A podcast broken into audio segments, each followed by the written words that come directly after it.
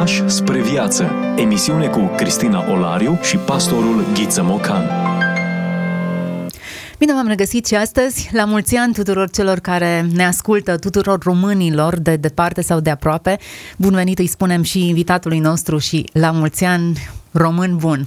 La mulți ani, la mulți ani tuturor celor care, cum ziceați, ne ascultă, dar tuturor românilor din interiorul granițelor României și din afara ei. Iată o zi în care vorbim altfel despre România. Poate că ar trebui să ne deprindem să vorbim în termenii aceștia mai frecvent, nu doar într-o zi aniversară, dar astăzi cu precădere ne propunem să vorbim despre România, despre oameni mari ai României, care ne-au descris-o în uh, cuvinte memorabile, pe care aș vrea să le lecturăm astăzi, să ni le readucem în memorie sau să le cunoaștem dacă nu ne-am întâlnit până acum cu ele, să ne cunoaștem puțin uh, oamenii magistrali din istoria noastră și să nu mai trecem, eu știu, în, în contextul actual cu capul atât de precat, noi românii, sărăcuții de noi, ultimii din Europa, poate că nu suntem chiar așa de sărăcuți și nici chiar ultimii dacă ne uităm bine la moștenirea bogată, valoroasă pe care ne-au lăsat-o acești oameni remarcabili în urmă. Și cum putem iubi România dacă nu cunoscându-i pe marii români, oameni care au făcut istorie? Așa este. Nicolae Xenopol este autorul pe care noi îl aducem în discuție, un uh, scriitor, jurist, un publicist și un om politic de renume. Haideți să aflăm câteva detalii despre acest personaj. Nicolae Xenopol s-a născut la 11 septembrie 1858 într-o familie cu șase copii. Doi frați mai mari, unul arhitect pe nume Filip, aproape necunoscut astăzi, și un altul Alexandru, marele istoric Alexandru Xenopol. Aflăm așadar că Nicolae este fratele marelui istoric. De asemenea, au mai avut și trei surori. Copilăria și-a petrecut-o în orașul natal. Aici, tatăl său, un om de mare cultură și situație socială foarte bună, a înființat o școală, unde printre alții a învățat și V.A. Urechea, care avea să devină mai târziu ministrul cultelor și instrucțiunii publice și chiar ministru de război în timpul războiului de independență din 1877. După absolvirea liceului, ca șef de promoție, în anul 1877, Nicolae Xenopol primește din partea societății Junimea din Iași o bursă pentru a studia filozofia la Berlin. După un an, renunță la bursa oferită și merge la Paris pentru a studia dreptul, de data aceasta pe cont propriu. În cei trei ani petrecuți în capitala Franței, lipsurile materiale îl determină să lucreze pentru a se întreține. Iată o dimensiune a vieții pe care n-a cunoscut-o în țară. În 1881 revine în țară pentru efectuarea stagiului militar, dar este amânat un an, pentru că se afla, spune documentul, sub baremul de greutate. În această perioadă, așteptând să plece în armată, scrie romanul Brazi și Putregai, chiar în casa vărului său, Emil Constantinescu, fost ministru de finanțe, și publică mai multe articole în revistele Convorbiri Literare și Țară Nouă, fiind în continuare și membru al Junimii. În 1882 devine redactor al revistei Românul. Iată cum anul acela de așteptare devine atât de rodnic. În 1887 se căsătorește cu fica prefectului de Mehedinți, colonelul Băicoianu, nu renunță însă la studii, pleacă din nou în Franța, unde își va susține doctoratul în științe juridice. În scurtea perioadă, dintre 14 octombrie 1912 și 4 ianuarie 1914, cât a ocupat funcția de ministru în cadrul Ministerului Industriei și Comerțului, Nicolae Xenopol a avut o contribuție legislativă remarcabilă. Aș vrea să enumăr câteva detalii.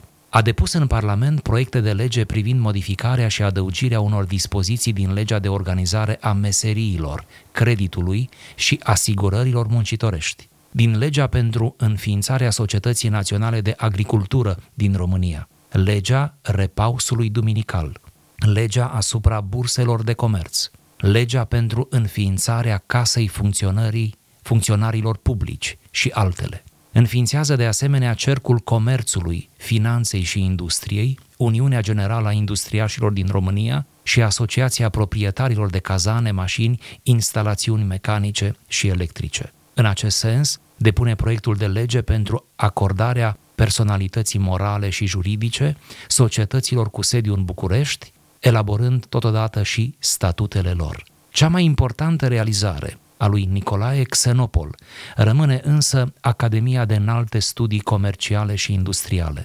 Cu prilejul dezbateilor din Senat a legii pentru înființarea Academiei Comerciale, Nicolae Xenopol declara, citez, În marea transformare din peninsula balcanică, României este dat să exercite o mare înrăurire prin superioritatea bogățiilor sale și a muncii sale organizate. Va trebui însă să ne încordăm energiile dacă voim să cucerim economicește piețele Orientului. Pentru aceasta ne trebuiesc acum mai mult decât oricând comercianți și industriași, înarmați cu toate cunoștințele moderne. Nu credeți că a sosit timpul ca și pentru comerțul și industria țării să se organizeze un învățământ superior, înalt? Necesitatea înființării unui asemenea învățământ este imperios simțită. Am încheiat citatul. Trei ani mai târziu, în 1916, scrie cartea Bogăția României. O scrie în limba franceză. Este de fapt cartea din care noi vom cita în această emisiune de sărbătoare. Ei bine, România, așa cum reiese din această lucrare, se afla la începutul secolului 20 într-o situație fericită. Cel puțin autorul așa ne-o prezintă, ca cea mai bogată țară din Orientul Europei. Importanța resurselor sale au făcut ca prosperitatea ei să crească de la an la an și odată cu valorificarea lor, bogățiile țării, cum le numește autorul, să-și dubleze, ba chiar să-și tripleze valoarea. Totuși, autorul este realist remarcă faptul că exista și o teribilă sărăcie, însă în ansamblul său, în ciuda acestor pete, tabloul prezintă o situație înfloritoare și perspective încurajatoare pentru viitor. Închei citatul. Intrarea României în război, alături de puterile Antantei, cum știm, în vara anului 1916, evoluția operațiunilor militare, ocuparea Bucureștiului și retragerea guvernului la Iași sunt evenimente care l-au marcat, inclusiv pe Nicolae Xenopol. După o perioadă lungă de tatonări și contacte, au fost perfectate relațiile diplomatice dintre România și Japonia, chiar în timpul primului război mondial. Japonia, adaug eu, fiind o țară importantă în economia războiului, mai ales în ceea ce privește Antanta. Semnarea lor a fost grăbită a celor acte de faptul că Japonia devenise un aliant important în cadrul Antantei, astfel că în august 1917, Consiliul de Miniștri ai României reunit la Iași hotărăște înființarea unei legații române la Tokyo, iar la 13 septembrie 1917, Nicolae Xenopol este numit prin decret regal ministru plenipotențiar în Japonia. Deși foarte slăbit, acceptă să plece în misiune, fiind nevoit să străbată Rusia și Siberia în condiții aspre de război conștient de eforturile materiale imense pe care România trebuia să le facă pentru susținerea frontului și decis să suplinească singur eforturile diplomatice, a plecat doar cu un secretar, fără a cere bani guvernului. În Japonia a găsit o colonie de români refugiați din Transilvania, lipsiți de adăpost și de hrană, fugiți din fața autorităților maghiare care îi urmăreau. El i-a sprijinit financiar și a ajutat să ajungă în America, intervenind pe lângă ambasadorul american pentru a înlesni călătoria cu vaporul a acestora. La doar câteva luni de la sosirea sa în Japonia, reamintim, în interesul și folosul României, Nicolae Xenopol a încetat din viață la 5 decembrie 1917. Este adus în țară în anul 1921 și înmormântat în cele din urmă la cimitirul Belu, în cripta familiei. Frânturi de înțelepciune. Vorbim despre autori care nu au voie să fie uitați. Discuție cu pastorul Ghiță Mocanu. Iată un personaj mai puțin cunoscut, dar pe care era mare risipă să nu îl uh, aducem în discuție și să nu aflăm de contribuția semnificativă pe care a avut-o atât uh, în demersurile diplomatice ale României, cât nu doar atât, iată, prin opera pe care o vom uh, aduce în discuție astăzi, vom sublinia și rolul său de a promova imaginea României prin intermediul scrisului său. Iată un personaj complet, aș putea spune. Și n-a fost singurul, e unul dintre mulți Când zicem complet, ne referim, a avut un simț filozofic, deci uh, uh, contemplativ, meditativ, extrem de profund, uh, a fost a plecat spre literatură, ba chiar a produs într-o oarecare măsură literatură, a avut studii economice și preocupări economice extrem de valabile și concrete, nu mai spunem că a fost jurist, de fapt profesia lui de bază a fost aceea de jurist, a fost doctor în drept, da, a Universității din Paris și iată-l, uh, ca să mai adăugăm la această panoplie de calități și realizări, iată-l efectuând stagiul militar, care îl vedea ca o datorie, mai ales în condițiile în care lumea intra într-un război, nu? ce s-a dovedit a fi mondial, și, uh, uh, bineînțeles, aducându-și aportul pe partea politică într-un mod cât se poate de, de profitabil pentru țară, pentru România. Acum, n-am intrat în detalii despre zona aceasta politică și cum anume a acționat el, dar ce trebuie să reținem este că și-a folosit întotdeauna poziția pe care a avut-o din punct de vedere politic pentru a se pune în slujba patriei. Chiar și drumul pe care îl face în Japonia, trimis de rege, îl putem lua ca un sacrificiu ultim pe care Nicolae Xenopol îl face pentru România, în condițiile în care se stinge acolo departe de țară în 1917, deci nu prinde 1 decembrie 1918. Da, de menționat, România încă nu era România mare, nu era unită în acea perioadă. A te situa corect în această alianță a primului război mondial era o chestiune care ținea în primul rând de integritatea teritorială a României. Se vede clar din poziția pe care a adoptat-o interesul său în primul rând pentru unificarea României și a plasa România de partea alianței care ar ajuta întreg procesul de unire. Acesta e paradoxul acestei emisiuni nu? Vorbim despre 1 decembrie, citând dintr-un autor care n-a prins această dată. Dar care a luptat consecvent pentru această dată. Observăm clar care a fost poziția lui în cadrul Antantei și cum a discutat. Ți-e clar să-ți dai seama care e poziția lui politică vis-a-vis de uh, Imperiul Austro-Ungar, relațiile diplomatice pe care le duce, inclusiv tratatele economice, înclină balanța înspre Uniunea, unirea tuturor românilor și alianțe cu Marea Britanie, cu Rusia în cazul acesta. Nu uităm că Rusia încă era ce trebuie, cel puțin la momentul respectiv. Și un alt argument este unul practic, tocmai l-am remarcat în biografie, ajunge în Japonia și acolo găsește un grup de români transilvaneni. El era din Moldova, nu era din Transilvania. Aceștia uh, fuseseră uh, expulzați, mă rog, plecaseră să scape de sub uh, teroarea maghiară a celor vremuri uh, și uh, le facilitează plecarea spre Statele Unite pentru a-și continua viața și iată o mână de oameni transilvaneni, cum spuneam, ajung să se salveze prin acțiunile diplomatice ale lui Nicolae Xenopol. Dacă nu mă înșel, primul uh, reprezentant al României în Japonia, primul numit uh, în ambasada României în Japonia, din păcate prea puțin și-a exercitat mandatul în Tokyo datorită morții sale destul de, de rapide. Eu propun să trecem la lectura acestui paragraf pe care îl extragem dintr-un volum intitulat Bogăția României. Ce titlu mai potrivit pentru o zi ca aceasta decât hai să vorbim despre lucrurile frumoase și adevărate. Trebuie să existe cele două componente ale României.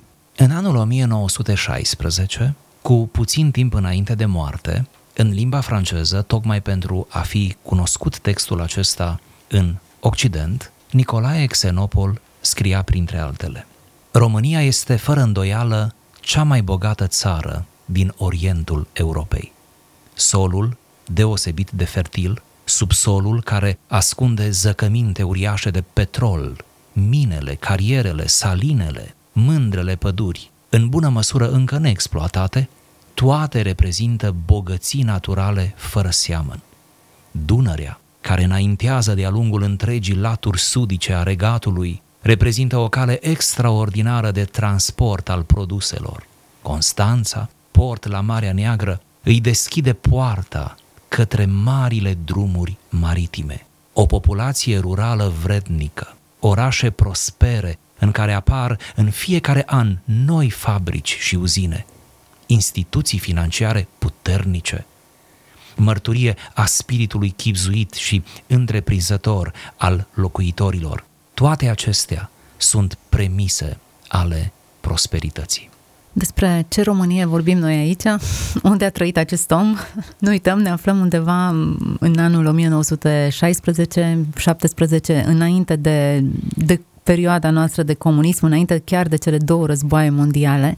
Iată cum era România descrisă, iată ce aveam. Și iată cum se vorbea despre România de față cu alții, ca să zic așa. Iată cum, uh, uh, deși Xenopol știe bine care sunt și uh, neajunsurile din țară, totuși, scriind într-o limbă de circulație europeană, la vremea aceea, limba franceză, nu precupețește niciun efort să nu-și laude țara și să vorbească despre resursele ei naturale și despre oamenii ei buni, despre această întâlnire uh, minunată, nu, între cele două realități, resurse și oameni. Deci, uh, da, iată cât de, cât de frumos îi șade să uh, aprecieze uh, locul din care vine, în care creează, pentru care bate cumva inima lui. Iată patriotismul, aș zice. Xenopol categoric nu are un uh, optimism ieftin și un idealism nesusținut. Inclusiv inventarierea acestor resurse umane, naturale, sunt premize ale prosperității, afirmă el la încheierea acestui paragraf. Ele nu sunt garanția că vei fi prosper, dar ele sunt premize. Îți oferă cadru pentru a fi prosper. Da, foarte bine a spus, mai ales că următorul paragraf pe care am uh, să-l citesc de îndată uh, vorbește și despre uh, neajunsurile, să zicem așa, ale României, lucrurile care trebuie îndreptate, ceea ce înseamnă că el, autorul, cunoaște în detaliu toate aceste neajunsuri. Aș vrea să mai adaug, pentru aceia care nu au citit cartea sau poate nu o vor citi, e cam greu de găsit, recunosc, că peste jumătate din cuprinsul cărții este despre sau conține detalii tehnice, economice, sociale, politice într-o oarecare măsură, dar pur și simplu se discută în carte despre o strategie pentru a face lucrurile mai bune din punct de vedere economic, pentru o mai bună industrializare, pentru optimizarea resurselor, pentru o mai bună utilizare a banilor, um, uh, banilor publici, se înțelege aici, dar nu numai. Uh, deci cumva uh, cartea este destul de tehnică. În carte pur și simplu se străduiește Xenopol să uh, ajute România să ofere sfaturi uh, cât se poate de avizate pentru a, a fi uh, mai bine de cum este și pentru a folosi, cum spuneați, în mod echitabil resursele. Acum, ceea ce ne oferă acest volum nu este un uh, volum de literatură, nu, e, nu asistăm la proză sau, eu știu, literatură, ci omul acesta, în primul rând, e un om politic. Se simte simțul politic pe care îl are în aprecierea resurselor României. Uh, haideți să mergem mai departe și să trecem la următorul paragraf. Ceea ce atrage cel mai mult atenția observatorului situației economice a României este contrastul dintre bogăția țării și sărăcia claselor muncitoare, adică a acelora care creează această bogăție. Producem cantități enorme de cereale, de alimente, de toate felurile, de materii prime. Prin exportul nostru se hrănesc, se îmbracă, se încălzesc și își procură lemn de construcții milioane de străini, în timp ce majoritatea țăranilor noștri este prost hrănită, prost îmbrăcată, și locuiește în condiții improprii.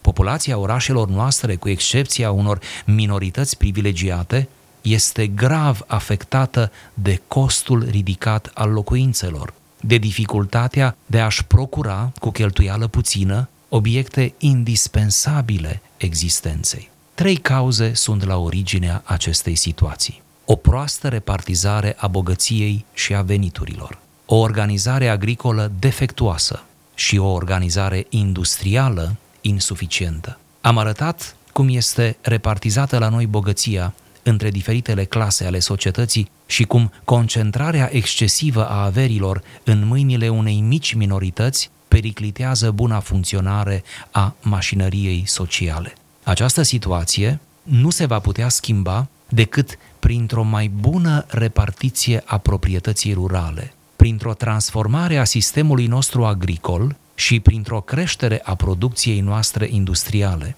Aceste schimbări nu se vor putea realiza însă atâta timp cât nu vom modifica sistemul nostru de învățământ și atâta timp cât statul va continua să încurajeze risipa și lenea. Boala risipei face ravagii în populația din toate clasele, mai ales din rândul claselor bogate. Prosperitatea țării ar fi sporit în cu totul alte proporții dacă surplusul venitului național ar fi fost folosit în cea mai mare parte în lucrări de ameliorare a înzestrării tehnice a economiei, în loc să se evapore în cheltuieli de lux sau total neproductive. E oare contemporan cu noi? Nimic din ce a scris în urmă cu, iată, mai bine de 100 de ani nu s-a schimbat în, acest, în această perioadă, în acest se interval. Pare, se pare că românul nu s-a schimbat, nu? De 100 de ani. ce se întâmplă oare? Poate e bine să, să menționăm. Ceea ce scrie aici Xenopol este scrisul unui om politic un om politic de dreapta și lucrul acesta cred că e important să-l menționăm. Deci nu încuraja un socialism în care nivelăm da, veniturile da. tuturor. Da. Foarte bună precizare pentru că apare clasa muncitoare la un moment dat nu cumva careva să creadă că a fost de stânga și că a fost cine știe un uh, comunist uh, avon la letră. Exact. Mi se părea important să, să menționăm lucrul acesta, mai ales contextul în care se afla Europa atunci, cum se mișcau lucrurile dinspre Rusia încoace și ce mișcări uh, politice au existat după aceea. Dar motivul pe care el îl, îl vede și îl, cred că îl surprinde foarte bine, iată un politician cu minte foarte limpede și cu o scritură foarte bine focalizată pe probleme. Avem resurse bogate, însă la fel cum repetă greșeala toate statele subdezvoltate vând resurse în loc să vândă resurse prelucrate și servicii. Da, avem resurse bogate, cum spune el, cum spuneați, însă omul e sacrificat, românul și cu precădere țăranul Țăranul este, este ținut, cum bine explică, să trăiască la limită, să trăiască în condiții mizere, să nu-și permită, adică uh, vrea să spună calitatea vieții românului la început de secolul 20, în pragul Marii Uniri, nu? Calitatea vieții este inferioară, este primejdios de scăzută în raport cu resursele pe care România le exportă peste granițe. Când spunem toate acestea, nu ne gândim uh, invariabil la ce trăim noi uh, după 89, nu? Două cuvinte cheie, risipă și lene. Da, pentru că statul încurajează risipa și lenea. Foarte bine punctat. Oare nu aceasta este exact problema României actuale? Muncim oare cum trebuie, dacă scanăm puțin piața muncii, cele mai suferinde locuri de muncă sunt cele în care oamenii pur și simplu muncesc. Dacă ne uităm la ce presupune munca la stat, cuvântul stat este un cuvânt inclus în fișa postului, se pare. Nu vreau să fiu ironică și nu vreau într-o zi ca aceasta să subliniez aspectele negative, dar uh, luciditatea cu care Xenopol îi invită pe românii din secolul trecut să privească proasta gestionare a resurselor, cred că ne prinde bine tuturor.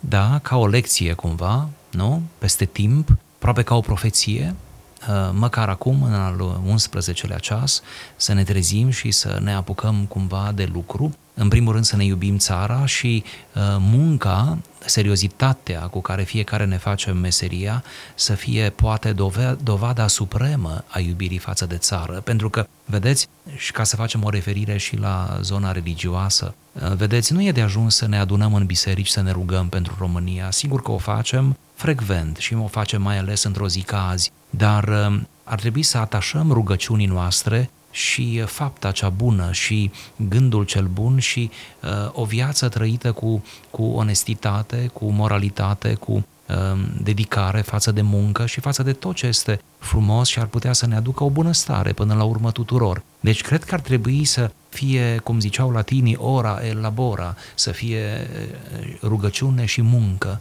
să le, să le împletim pe acestea. Pentru că nu poți să te rogi pentru pentru, pentru România în biserica ta și când ieși să scuipi pe stradă, să mănânci semințe, să vorbești urât uh, și să chiulești de la școală sau serviciu. Foarte bine punctat.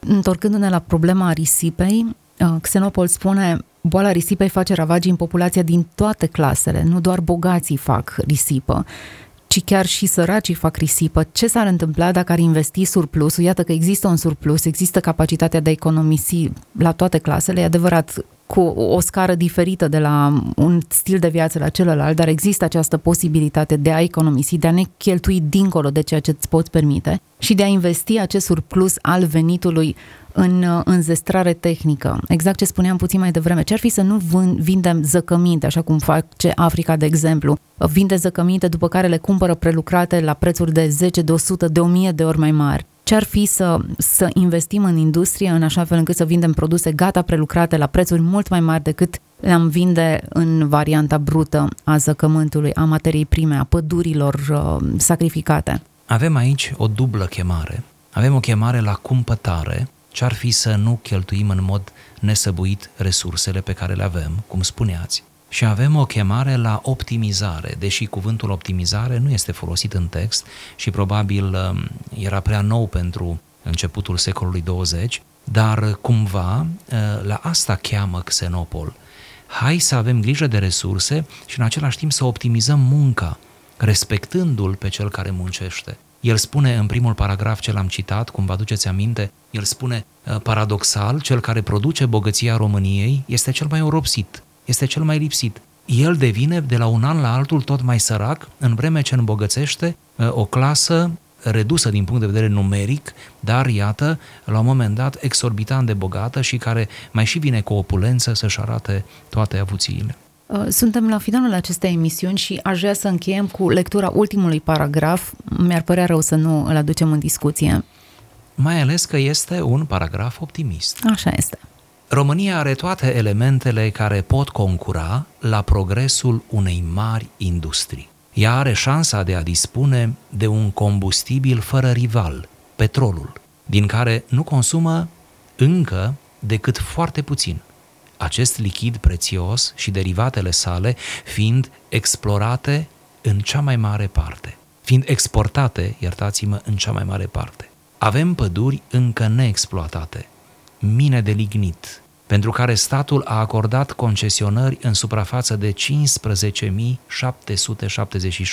de hectare. Producția nu a atins în 1913 decât cifra de 225.000 de tone, întrucât acest combustibil nu este folosit decât de căile ferate și în mici cantități de anumite industrii.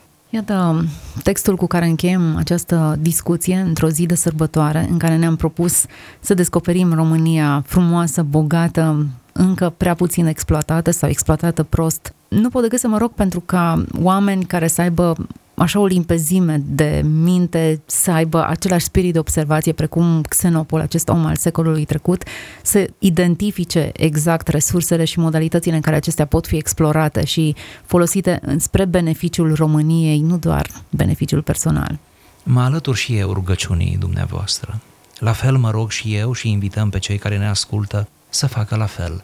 Hai să ne rugăm pentru România bucată cu bucată, și să ne rugăm, mai ales în lumina acestei discuții, pentru oameni capabili care să conducă România, care să gândească pentru România și să acționeze pentru țară. Haideți să fie în rugăciunea noastră și acest gând, nu, al opririi răului, a pierderilor, a corupției, a eșecului pe toate fronturile și să vină vremuri liniștite, vremuri de construire, vremuri de dezvoltare, cu adevărat de dezvoltare. Haideți să ne rugăm pentru cei din frunte, cei care ne conduc sau ar trebui să o facă, dar să ne rugăm și pentru noi și, de ce nu, de ce nu, poate ar fi un câștig uh, major al acestei zile, să ne încălzim din nou inimile față de tot ce înseamnă România, cu bune, cu rele, față de istoria ei și auzind și azi despre un asemenea personaj, uh, să avem un pic mai multă speranță.